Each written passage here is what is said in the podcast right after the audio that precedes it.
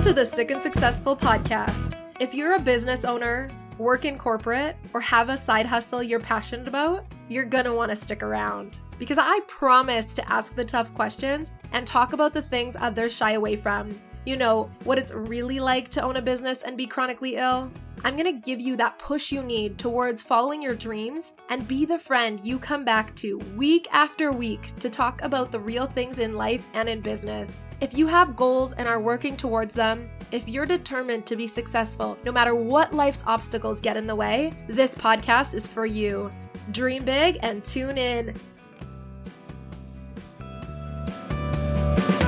Welcome back to the Sick and Successful podcast. This is your host, Natalie Supez. I'm excited to introduce my special guest today, but the odds have it we both have laryngitis. So if you listen to this podcast regularly, you'll know that last week was the first week in over a year and some mm. that there was no episode. And this is the reason why. And funny enough, Patti and I, I didn't want to reschedule because I really am excited to have her today, but she has laryngitis too. So ignore our voices. I just wanted to give you a little background on Patti. Patti is an author and a writing coach. She's also a publishing project project manager, proud memoiraholic. And she adores fiction, especially memoirs and personal narrative genre. She is so cool. I got to meet her through a recommendation because she's also a Canadian and she's like the exclusive writing coach for some of the big writers that you would have no idea that they have coaches. So, welcome on to the podcast, Patti. Thank you. This is great. I have a little gravel in my voice. So, today I'm going to say I'm a writing coach and a jazz singer. Love that. I feel like mine's a little bit worse and I'm struggling for breath. So hopefully oh my goodness. we can edit some of that out today. I, but yeah, Patti, you have a really unique story on in business and in your, I guess, personal sick, what how you refer to that or how you um, yeah. relate to that word. So let us mm. know a little bit about you and maybe what sick and successful means to you. Awesome. Wow, there's a question for you. So, mm-hmm. writing has always been my life, whether I worked in government, when I worked as a consultant, I've always written on the side of giving voice to people who can't give it to themselves. So when I worked in government, I was holding massive feedback sessions. When I work now uh, in my personal life as a medical advocate, that's really about giving voice as well. More than anything, stories move me and telling stories gives us comfort. And I knew this to be true because I was an avid memoir reader, memoiraholic. Yes, I have a problem.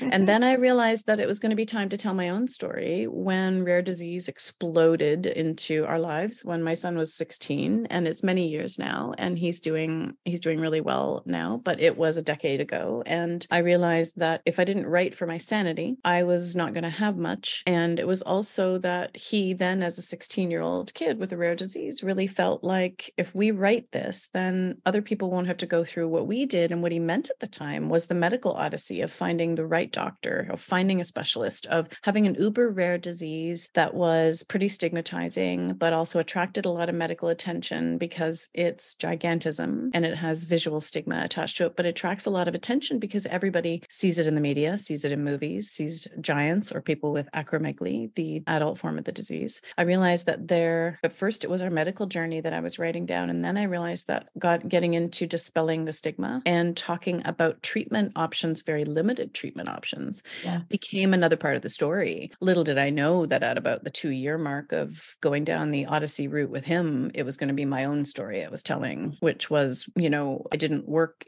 in the way that I did anymore. I left government, I left my husband, I left a lot of things that I thought were core to my identity yeah. because being his mom and what he and his brother needed became the source of my identity then. So wow. the story, it's interesting that something that was already my passion became my vehicle to manage how I navigated the world for a number of years. And the result was Loving Large. It's called Loving Large. It came out uh, during COVID in 2020. And it has a lot of sailing metaphors in it for this reason, which was like I had to find my way. And it was about not making him the center of my life, but making sure I got him what he needed and I wasn't useless at the end of it. Right. Being, being an advocate, especially advocate for a child, uh, you take on a lot of responsibilities that change you permanently and do this messing around with your identity that uh, is permanent. Yeah, permanently Yeah, changed. it's so interesting. It's interesting. There's so many things I want to say, but it's I've always said that it's harder to take care of someone who's quote unquote sick than Yeah. to be the person who's sick because we don't have a choice. Yeah. Like we Yep. we don't get to, you know,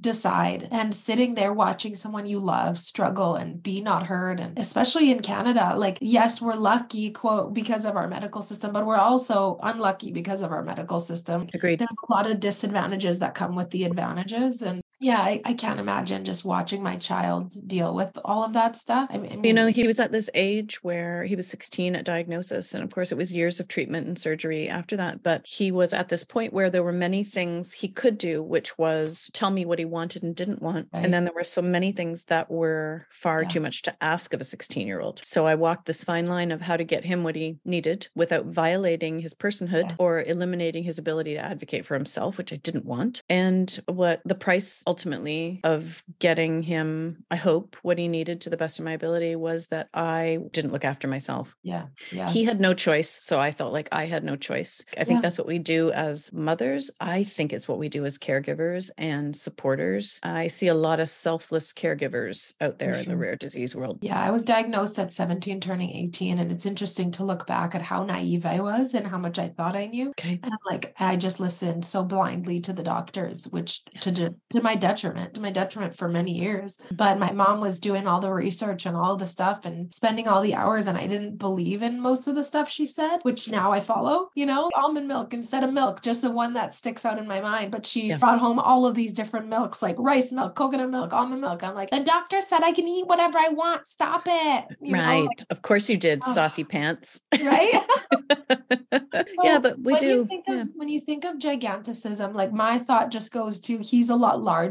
But you mentioned he had to go Mhm. through surgeries and treatments. What was that like? What did he have to? And also, Yeah. how did he only get diagnosed at eight, at sixteen? If it's a visual, Yeah, great question. Yeah. Well, first, why the diagnosis was delayed. The tumor is very small and takes a very long time to grow. It's caused by a pituitary adenoma, uh, which is a non cancerous tumor in the pituitary cavity. And it often attaches itself to the pituitary gland and can kill the pituitary. It took that long for us to realize that his growth rate was a little crazier than it should have been. He was 16, so growing quickly was normal. And we had a lot of height in our family. So to see him six five at 16, he was a little bit ahead of some of his friends. But he, until someone had me measure him against his brother and the growth rate of his two his brother two years younger, I didn't see it. And I ultimately didn't see it until he developed symptoms we couldn't ignore, which were vision challenges and headaches, and his joints became extremely painful. Had that happened five years later, sadly, I still would not have known it for him. So it was this cumul- accumulation and cumulative, I guess it's comorbidities in a way, but the symptomology stacked up, I guess would be the mm. best way to put it. And that was what made me pay attention. So as a 16 year old, when he couldn't play football, when he was having trouble navigating stairs, and when he was having a lot of headaches that weren't that sort of Tylenol wouldn't deal with, we listened and ultimately a really early CAT scan found a three centimeter tumor in his pituitary. and they had to do surgery on it.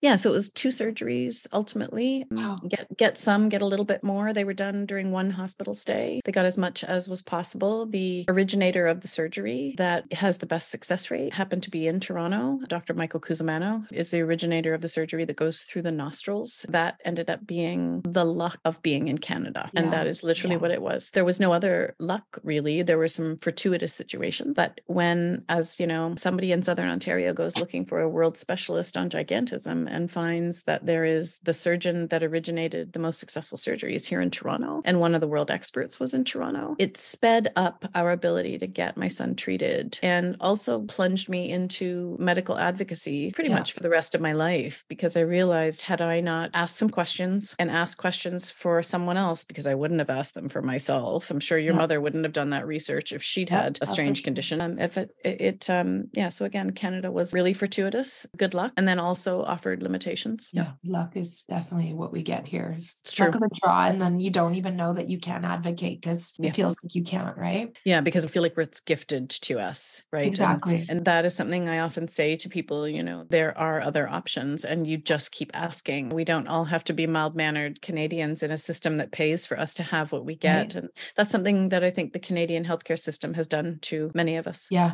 Even when I was pregnant, like it was like, how do I get a how do I get a doctor? Like, what do I do? I have Yes. to find one, huh? Yeah. Like yeah, you know, right. interesting. So let's uh, let's switch paths a little bit, talking Yeah. about your business. So tell me Yeah. about your business. What are you passionate about? What do you do? How do you help people?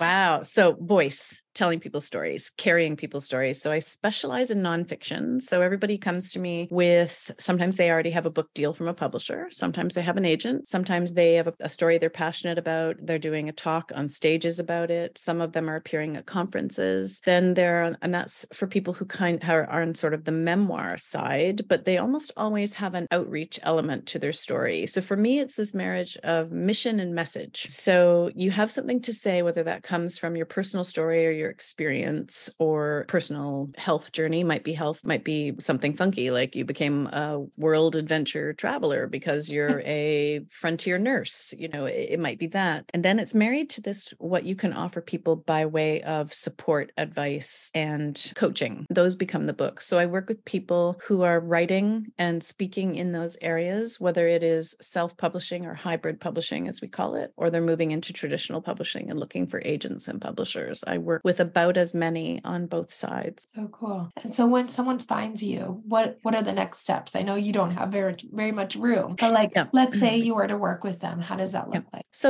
most people have this idea of the story they want to tell, the plot line, the Yeah. messages they want to convey. It's working with them first to decide what's in and what's out, what's too big for a book and what is enough for a book. So li- like novels, like really great stories, there's an arc to a story. There's also a pace that a reader can handle and there's how much material a person can digest in one sitting. So we start with breaking the story down into key scenes, into the key elements that someone has to understand in order to believe you and learn from you. And people don't often come at the beginning of what the book would start with. So Right. I have them for uh, often two or three months. We brainstorm what they've got, and I ask a lot of questions and do this thing I call story pulling to get them to tell me what they believe is going to be change life changing for the reader. And then I ask enough questions to see where would it have to start and end for someone to get the key takeaways that they want. And that ultimately each book becomes between its covers, it becomes the writer has something they want to achieve and we work out the best way to achieve it given the way people's brains work. So I do a lot of neuroscience coaching of this is how much we can take. This is what you're actually saying to people. You need to provide an illustration of this. Maybe you want to give someone an action item. Bring the story back to them frequently. So a lot of it is this deep study of what a reader needs, but what a writer wants as well. That's awesome. And you work with them one on one and what else?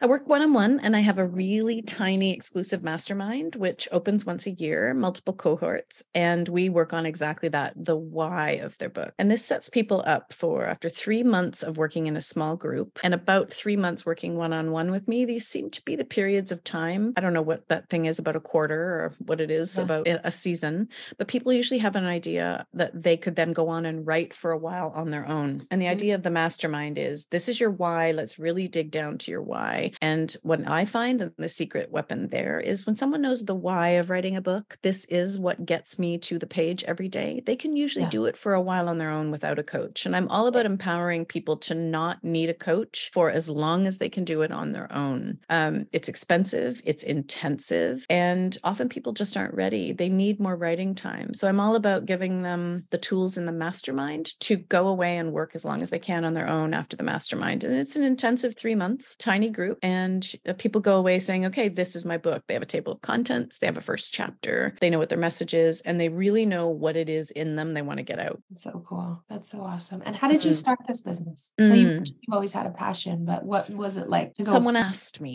if I would help them build a book. And I was, I can't do this. I don't have the skill. And of course, I was, I was nearly a published author then. I've been writing my entire life. I've been consuming stories. I've been taking classes, all of it. And I simply started talking to them for free and said, I have no idea whether you should pay me for this or not, but let's figure out what I can get you. And that was over a decade and a few hundred books ago. And I realized that my insatiable curiosity and this passion I have to connect with people was where I start. And then the rest was being really well read and educating myself by reading books and taking them apart. I became this architect of story. I would unpack the way other books looked. I mean, sometimes we can do this, right? We'll yeah. read a story and say, oh, look what they did there. They've got 12 chapters and each one of them progresses on from the next and each one has a different theme. So I something I was doing already turned into a profession I was highly skilled at. So funny because my story is exactly the same with social media. Someone asked yeah. me to, and I was like, uh, let me try. their business blew up. And I do the same thing with social media accounts as I dissect them, I look, I live them, I breathe them. I'm on there all day, all night, like not really consuming content, but consuming the structure of the content and the right.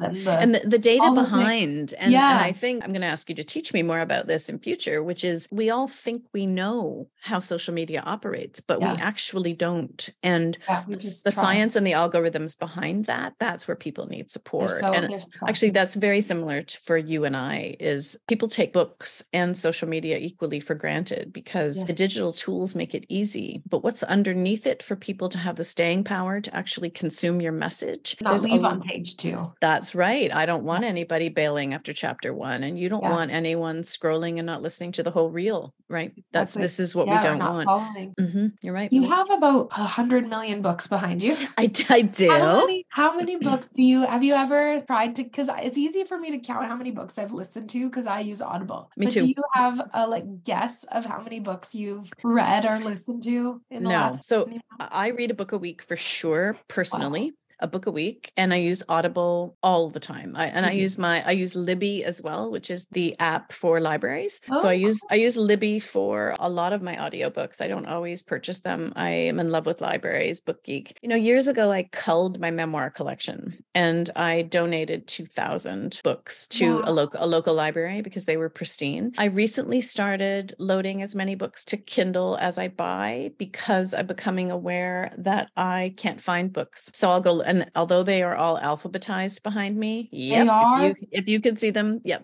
the ones behind me are all memoirs and they're mm. all alphabetized. I know where the A's are and I know where the M's are and the Z's are. Wow. So, you know, thousands. If, if I said thousands, I'm probably exaggerating because when you think about it takes seven to 15 hours to read a book, I probably haven't read thousands. But what I read for my clients, you know, I read, if you read a few hundred thousand words a month, it's a lot. So cool. I yeah. love reading, but like that's a lot of time. I guess if you're doing it, it, all day, right? That's so cool. Yeah, and you do it at different paces. This is something people don't recognize is yeah. and you have to and you have to in social media. In social yeah. media, you have to do it and I have to know. And I recently said to somebody, I edit at 1500 words a minute. And people were like, oh my God. So like you spent 20 hours reading my book. It's like that first editorial pass takes that. And when you figure out how much time people invest in a book when you're the writer or how much time they spend on social media and the number of words they consume. Yeah. It's a powerful piece of math. Yeah, yeah. Yeah. For when I was on maternity leave, I, I got into speed reading on Kindle. That's clever. It was, it was, so much fun. It would be like three in the morning and it was the only thing that would keep my brain active to feed her or to stay awake with her. So it was really yeah. cool. I haven't done it for a couple years now, but I really did enjoy I it. I have never been educated in speed reading. I probably should well, I just started doing it because I couldn't just read because I would fall asleep. So then there was like a little button that would make it go fast. And I was like, this is amazing. And I just I had no idea. Okay. I'm checking that out. Faster and faster and faster. And it was just so cool. I love that. That's a great tip. Love that. Yeah. Just give it a try. Don't tell um, my clients though. Okay. Don't yeah. tell my clients I'm speed reading their manuscripts.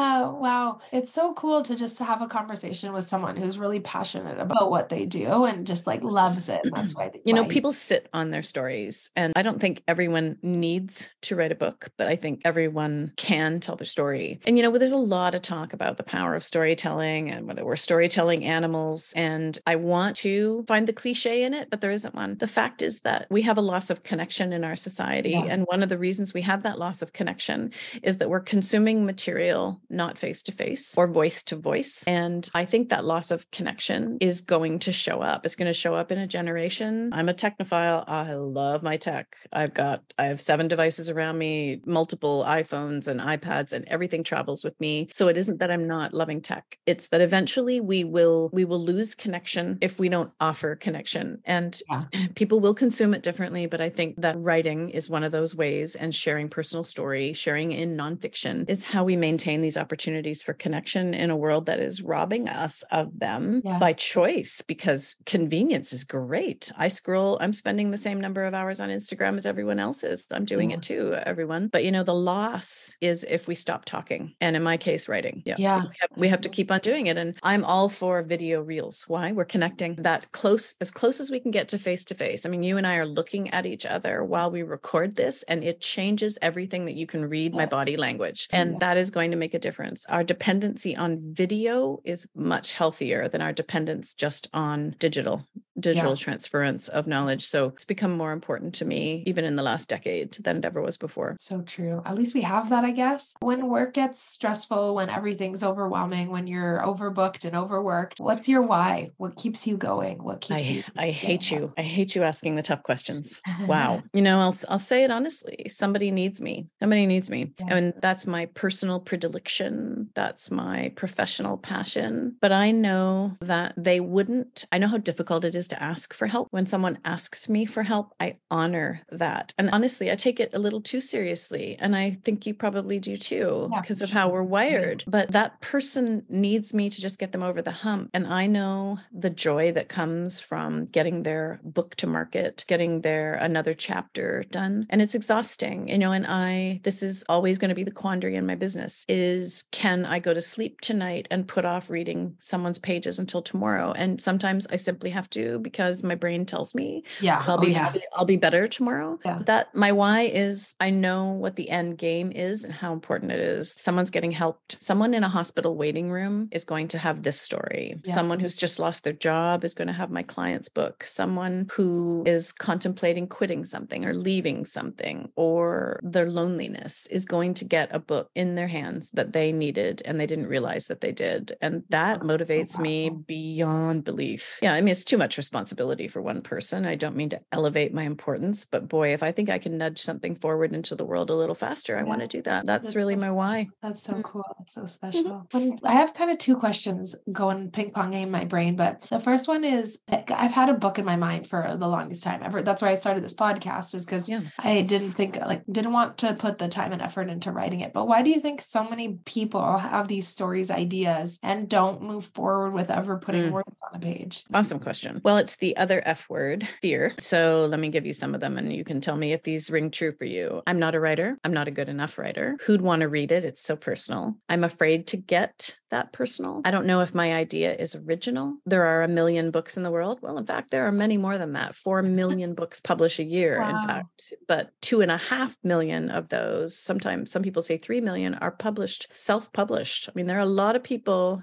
That's, that's the English language, by the way. Yeah. And much oh. smaller numbers in Canada. And I could probably find them for you. But there's a lot of evidence to disprove fear. Yep, there are a lot of books, but people are still bringing books out every day. We're consuming books more quickly than we ever did before. But I think the real hidden reason is we don't think we're good enough. Mm. We don't think we're good enough. You know, we'll say it's time. We'll say, oh, my family be embarrassed. We'll say, who do I think I am? Oh, how audacious for me to think I can write a book. But really, what's underneath it is everything in society is collaborating to tell us that we're not good enough to do this. Yeah. Yeah. And the answer is even Shakespeare thought he wasn't good enough. None mm. of us think we're good enough because that's the human dilemma. We have a negativity bias. We hear the negative much more loudly than we do the positive. And I spend a lot of time being the cheerleader and the champion of people who just want to try and see if they're wrong and they are wrong. They're wrong that they're not enough because they're enough every day, every time they show up to the page. And that's the joy for me is people saying, you know what, this is pretty good. That's so special. It's so cool. Yeah, definitely most of those rank true, especially like I am not uh, like my grammar, English was my third language. I like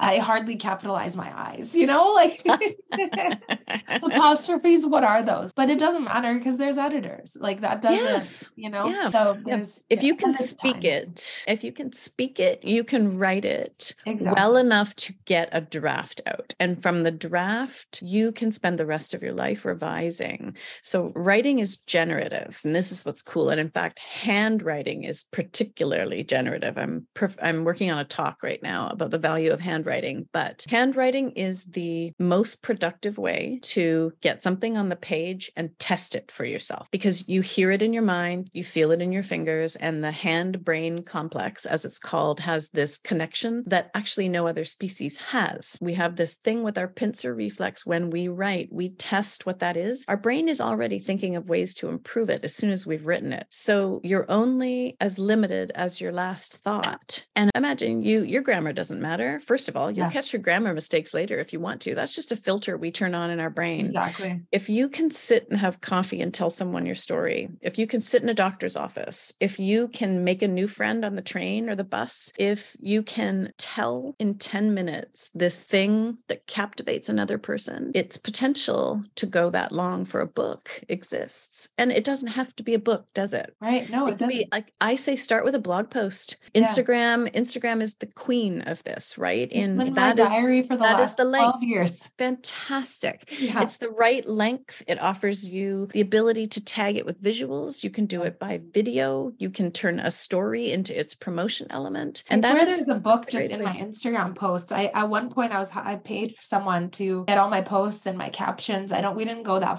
I mean, I think we did mm-hmm. like four or five years, but we didn't finish because there's so many stories, yes. things in there that it's like I used to yeah. post every day for years. So I'll put a, I'll put a plug in here for something that I don't get any affiliate value for, but yeah. I started four years ago printing something called My Social Book. And what it is is it is the photography and the captions from in, for me Instagram. And it is colorful and beautiful and it is like looking back over my life from the last 5 years.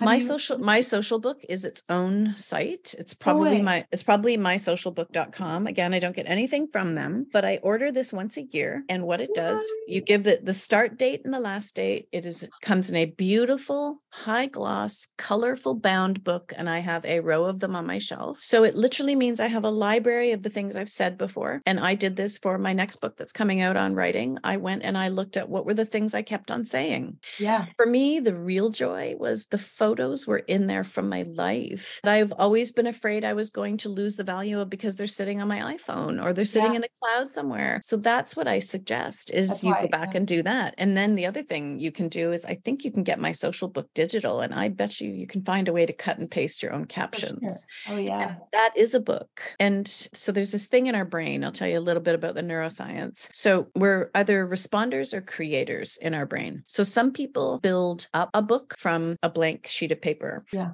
And those are the creators. But some people are better responders. And you're probably conditioned to be a responder. So if you went and you re you found a post that you had done two years ago and you just start transcribing it, just typing it out, you will generate new ideas and make changes oh, yeah. live. So you're actually building up from something that was your idea. And that's what a responder does. So a responder will see a post or a caption or a quotation by someone else, and they'll build up from that. Yep. And books are born from these small nuggets of gold that we have lurking quite often on our social media. One so of the things cool. my masterminders have to do, they have to go and they have to curate their content, they have to create an archive of their content. People who are bloggers Oh, they have already got books written. Multiple, right? Because the right. amount of time it takes to put into a blog is agreed. Enormous. Yeah, I realize that now my Substack blog has become my book about writing because I probably mm-hmm. put out 700 words every weekend, and I thought to myself, "Wait a minute, I've already written a book in here." Yes. The answer is yes. What should someone do who's like, "Okay, I want to write a book. Where do I mm-hmm. start? Mm-hmm. What do I do?" So, where do they start? What should they do? Okay, here's what they should do. They should figure out what they want to say. So, do they want to say something that that is I wish others didn't have to hurt like this? Do they want to say it was hard for me but I made it? Do they want to say I do this thing with my clients all the time where I empower them to create social media content that is about their identity, what they believe in, what they represent in the world. So this is that mission and I like to liken this to a rope being tied around your middle and someone yanking on it. The mission yanks on us. So somebody wants to write a book, think of what your mission is. Say you're a compulsive journaler. I love journalers. And journalists quite often show up on Instagram a lot or show up with a blog, right? So if you're already writing in your journal, just tap into what you keep on saying and start a fresh page and say, these are the themes that keep coming up for me. And what you have there is a loose table of contents. So things that we tend to repeat are powerfully important to us. We we as humans, we only repeat ourselves when we want to be heard. Yeah. So go to your journal, go to the notes on your phone. Oh, this is a great trick. The notes we make on our Oh, phone the are the. Things that light us up or the things that quite frankly piss us Uh-huh. off. Yeah. And those are the things I, I mm, I've got to remember to pick up toothpaste. And then you think it's not about picking up toothpaste. It's what was on your mind so that Yeah. you keep on forgetting toothpaste. And that is you're really triggered when you go to the, the Yeah, drugstore. on my my phone app has beautiful poems. It has my goals. It has my achievements. It has notes, and it has letters to my husband when I'm pissed off at him. Oh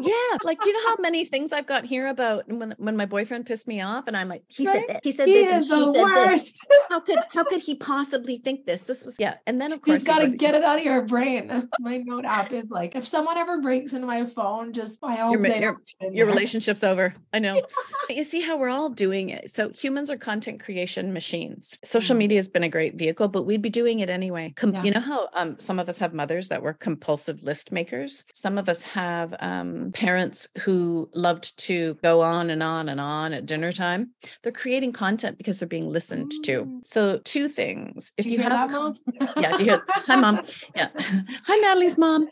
You know, so write what you're writing with an intention of looking back at it later. And when you book back later, see what you repeat, what it is you have to say, what you feel adamant about. Because passion has a lot of sides. Passion has the positive and the negative, but it is fuel for what to get done. So the answer is if you find yourself creating content and having a lot to say, tap into that because that's where books start. Every Yeah. book starts that way. Yep. Open up a page and start writing. Yeah, and you know, I, I do advocate for handwriting. It has a different brain nuance than digital writing does, and I won't rant and rave about that today. But getting it down, even if you're just pumping your thumbs on your phone, get it down. I love that so much. Pump your thumbs on your phone, Natalie.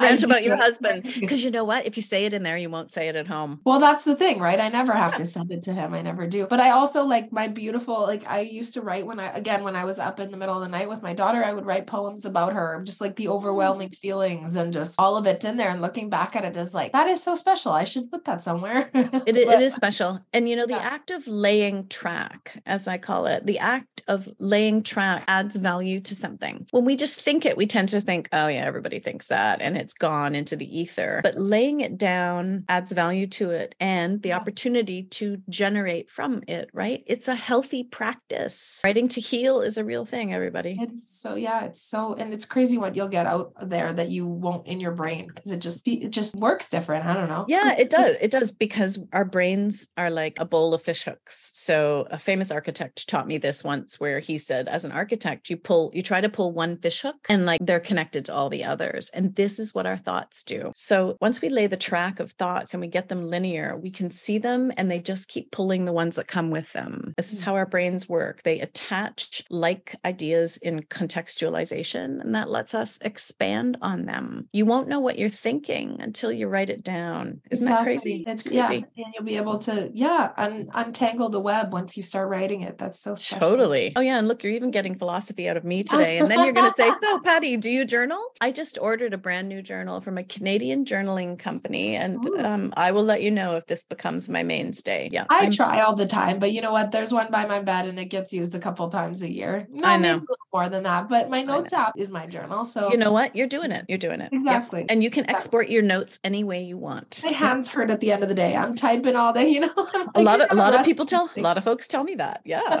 Absolutely. I always say don't think right because Yeah. thinking gets us into trouble. Writing rarely does. even like when I in the back when I was in corporate trying to pick a job or trying to make a decision, like the the what are the pros and cons list? Like Yeah. ju- it, writing really is something else. Like it it helps you make Mhm. decisions better I, than I totally agree. Look at me Oh, no. scratching down handwritten notes while we talk because you just said something so good. what did I say? Well, it was this. Let me just say this. So you only use your journal twice a year, but you use your phone all the time. Yeah. It doesn't matter how you get it done. Just get it done, right? Permission, permission to do it your way. Yeah, Exactly. that really feels important to me because one of the things that stops people from creating books or writing more is this idea that there's a right and a wrong way or a good and a bad way. And there just isn't. Yeah, I have Yes. a thousand. I'm probably well, I'm exaggerating, but I have probably a hundred sticky notes around me. I have scrap pieces of paper, and I when a thought comes, I put it down, and then at the end of the week, I'm like, which of these thoughts should stay, and which of these thoughts should go? Which ones do I know? Bling, bling. Yeah.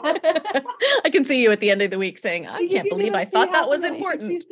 I know, I see it. You've got your lists around you. Beautifully They're done. everywhere. Like They're you s- everywhere. remember, thoughts are iterative. If we write them down, then we add value to them, and then the next thought comes from it. We're just exercising with well, with our fingers, what's already Yeah. going on in our brain. It also, you know what, writing makes us appreciate how smart we are too. We are smart. Humans are incredible, right? Yeah, yeah. I, every time I write, I'm like, dang, that was a good post, or that was a good this, or this was a Dang, good look at me. Yeah, so let me throw the last question back to you, which is when are we going to see your poetry in the world? Just asking for a friend. Uh, I've posted some, very little, on my socials. Okay. Oh, I used to write poems when I was a little kid all the time. My parents still have one framed in their their Oh. offices, but I don't know. It's more so like of a for me thing. I've Okay. never had a poem Yay. to publish much of it. If I do put it on a social post, um, Nice. yeah, I don't know. We'll see. We'll get that book out of you one of these days. Don't you worry. Next year, the mastermind, I'll nag you. Okay, I- That'll be the next one. How Patti nagged. Natalie into on my doing it. vision board. Wait, I'll tell you exactly where it says published book. Uh, I think it's for.